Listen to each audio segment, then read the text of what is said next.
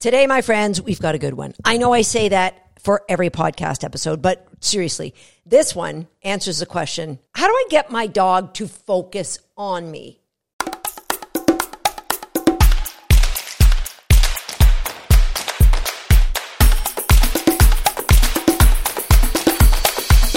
Hi, I'm Susan Garrett. Welcome to Shaped by Dog. And today's episode, it's all about focus. By the end of today's podcast, you will have the tools to get your dog to want to be more focused on you and less focused on cats, dogs, squirrels, basically the environment. And to that end, I'm going to share with you a comment that was left over on YouTube. If you would like me to potentially read one of your comments, come on over to YouTube and leave us a comment while you're there. Join the 102,000 subscribers. Let's get to 1 million. This is from Lilith Jones 7648. Thank you, Susan, for giving dogs and their people the opportunity for this to be so, in reference to the podcast that she was watching. Thanks in tremendous part to your recallers program, our dear rescue dog who charged and barked and even initially roared at almost every unexpected or dog related stimulus when we first got him out of an awful situation,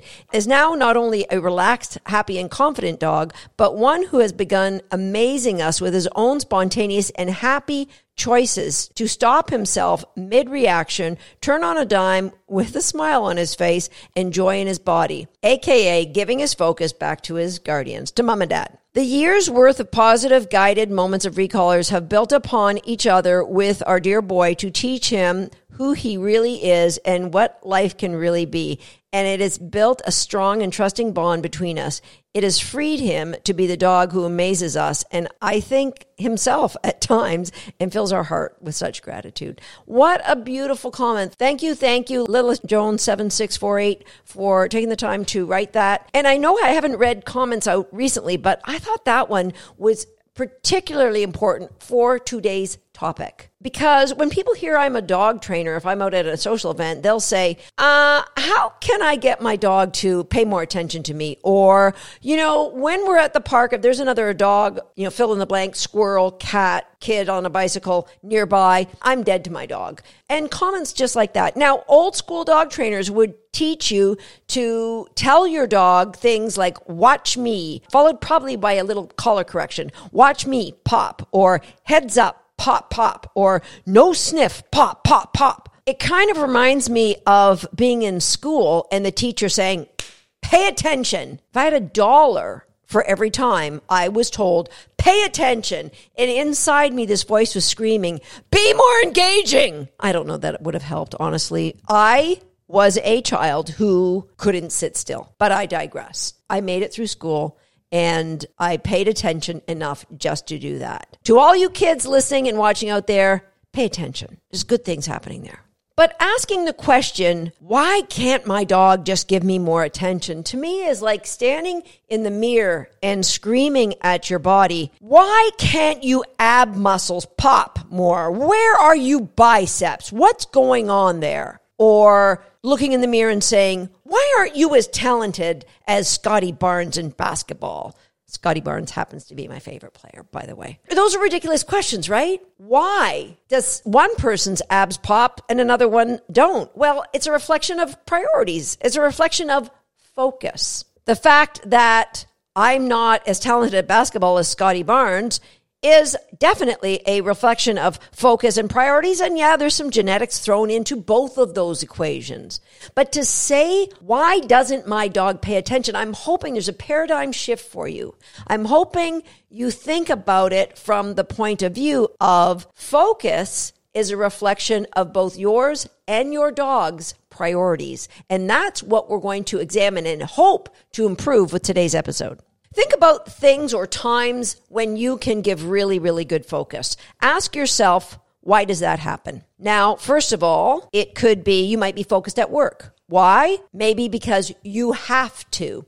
Reason number one, you're afraid not to. Would that be really engaging and fulfilling focused? Or will that be going through the motions Is the boss looking, oh, I'll really pay attention and boss is on vacation and it's like, uh, let's watch some TV here. So you might be focused because you have to, kind of like me faking being focused when I was in school. Kids, pay attention. don't listen to your crazy Aunt Susan. Number two, you might be focused because you're really enjoying what you're looking at or engaging with. And if you're really enjoying it, it's bringing you reinforcement. Now, you might be really focused at work because you love the reinforcement of getting paid or you love the reinforcement of the acknowledgement that your team leader gives you when you are focused and produce amazing work. So, what about watching a good movie? Does anyone have to say, hey, pay attention? Probably not, right? Why? Because you're inspired, you're engaged, you're captivated. Now, you might also be really focused if you're working towards a desired outcome, like a dog chasing a squirrel in fast pursuit. Nobody has to say, stay focused, stay focused, stay focused. Like the dog is captivated. The dog is working towards an end goal. Now, I'm not suggesting the dog goal set before the squirrel went running, but I'm saying the dog is working to an outcome of catching the squirrel. So we as humans and dogs might be focused because we are earning reinforcement, because we are inspired or engaged, because it's going to lead to an outcome that we would like, or possibly because we have to. Now, I know which one of those I would prefer, and I know because you're listening to this, you know which one of those you would prefer. And trust me, the dogs are exactly the same. So somebody nagging at them, watch me, heads up, pay attention, no sniff, that is not going to lead to a trusting and beautiful relationship like the one that Lilith Jones described in that comment that she left on our YouTube channel. What's going to get you there? As I said off the top, focus is an expression of your priorities and your dog's priorities. Now, before I get into this list of how you can improve them, let me suggest you give yourself grace because you may be a mother of three, of five, of 12, of two, of one, or you might not be a mother at all, but you have priorities that I don't have. And so my level of excellence of expectations of my dogs doesn't have to be yours. All that I ask is that once you've gone through this episode, you number one, absolutely know how you're going to improve your dog's focus on you. And number two, you absolutely know what is your roughly right. My excellence can be your roughly right. You do not have to adopt my priorities.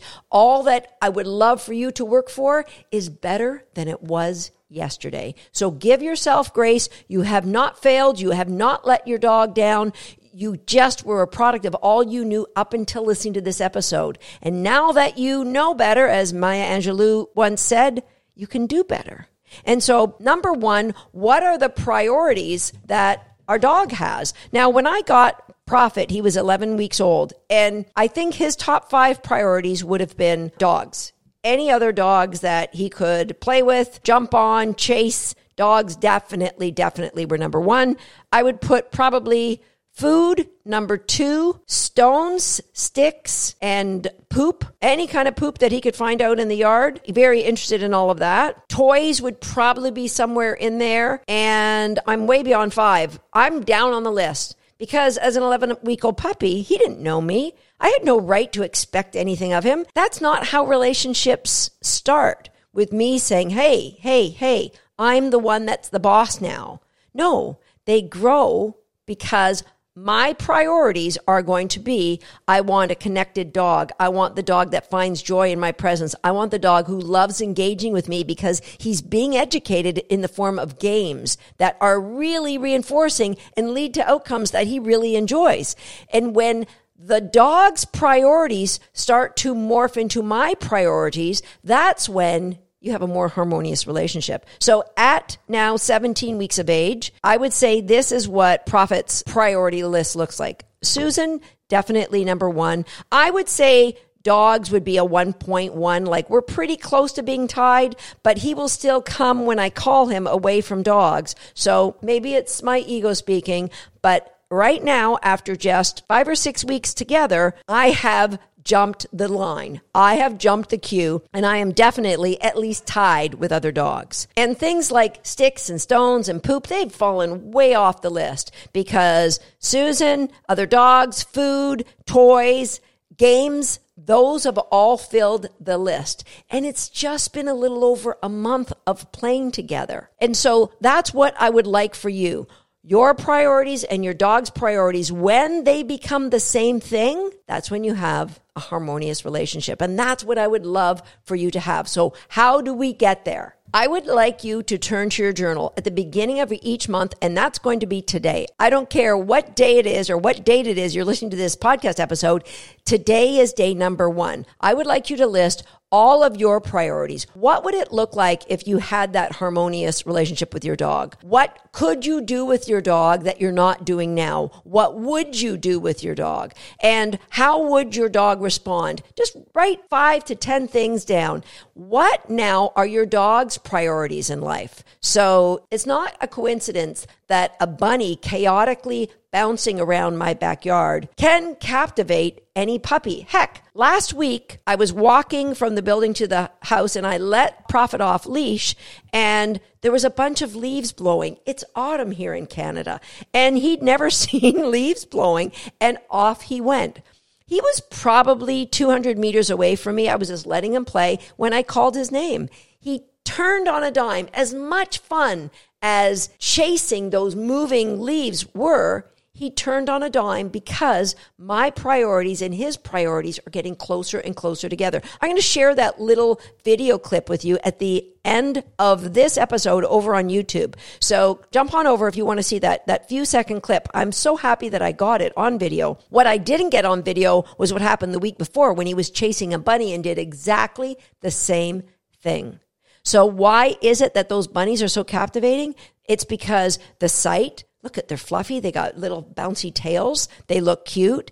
It could be the smell. If it's a squirrel, it might be the sound. It definitely is the movement, right? So those are the things that are going to help you become more enticing and captivating to your dog. It's not that I want you to bribe your dog with being like a crazy person all the time. I want you to think about reinforcing the dog in that way. So when Prophet came, when I called him, of course, I praised him and I, you know, turned off the camera and I went crazy playing tug with him and, and letting him have just a great time, letting him know that was a massively good choice. That's what I'm saying. The movement happens after the good choice is made. The movement doesn't happen to create that good choice. Okay, so you've got your two priority lists. I would like you to every 30 days take a look at that list and see if you're moving it. And if you're not moving the needle in any of those things, then you have to reevaluate what you're doing to get there. Step number two, you've got to eliminate the habits that are creating value for your puppy or your dog away from you. So it's so much easier to start off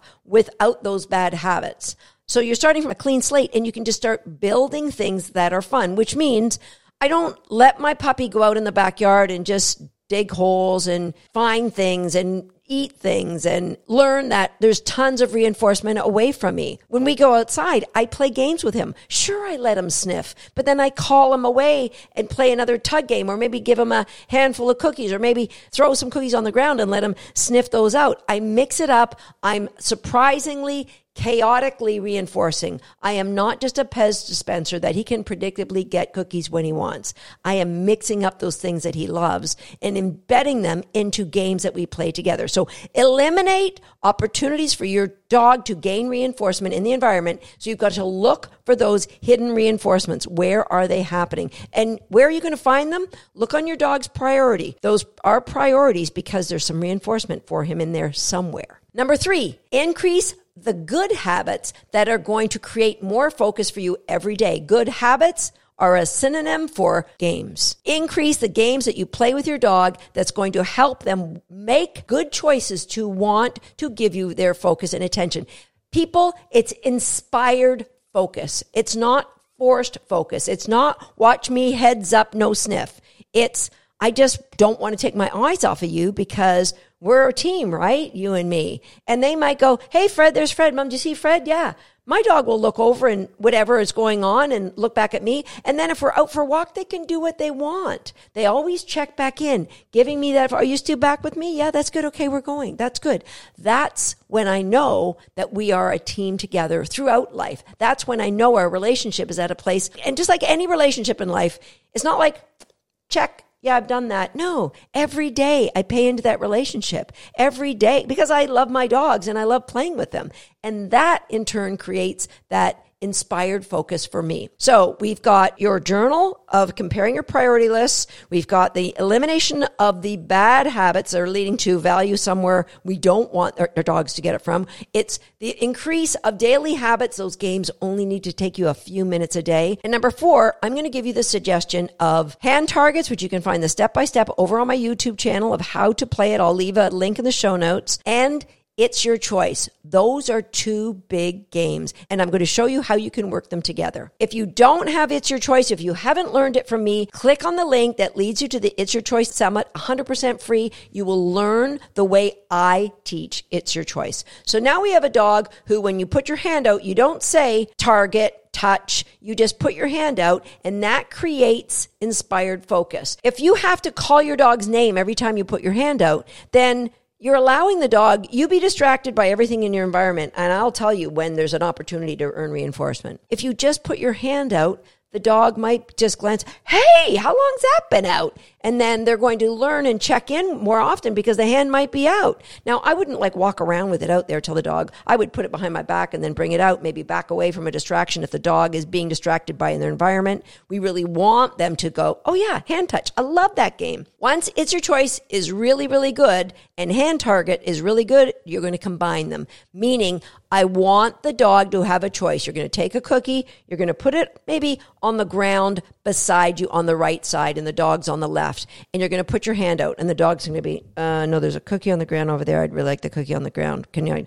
And we need the choice. Your focus is there. I want it on me. If the dog can't deal with that high level of distraction, we're going to put that cookie, we're going to move it a little bit behind you, a little further behind you. Maybe we're going to move away from the cookie. When we get the hand target, then we go, let's get the cookie, and we're going to run over and tell the dog search. You're going to keep that up until the cookie can be on the ground. You put your hand out, and the dog will say, Oh, oh, yeah, I can do that. That, my friend, is the first time your dog has been looking at something they want and they've turned and said, I will focus on you and the work you want to do because I'm inspired to do so because it leads to an outcome that I desire. From those two little games, we can keep growing just like Lilith Smith talked about, adding more and more layers until you have a dog who looks at distractions and looks back at you. And that is the inspired focus I want for every single dog and their person worldwide. I'll see you next time right here on Shaped by Dog. Chase those leaves. Yeah, those leaves are blowing. I gotta get them. Yeah. Prophet! Nice boy! Super.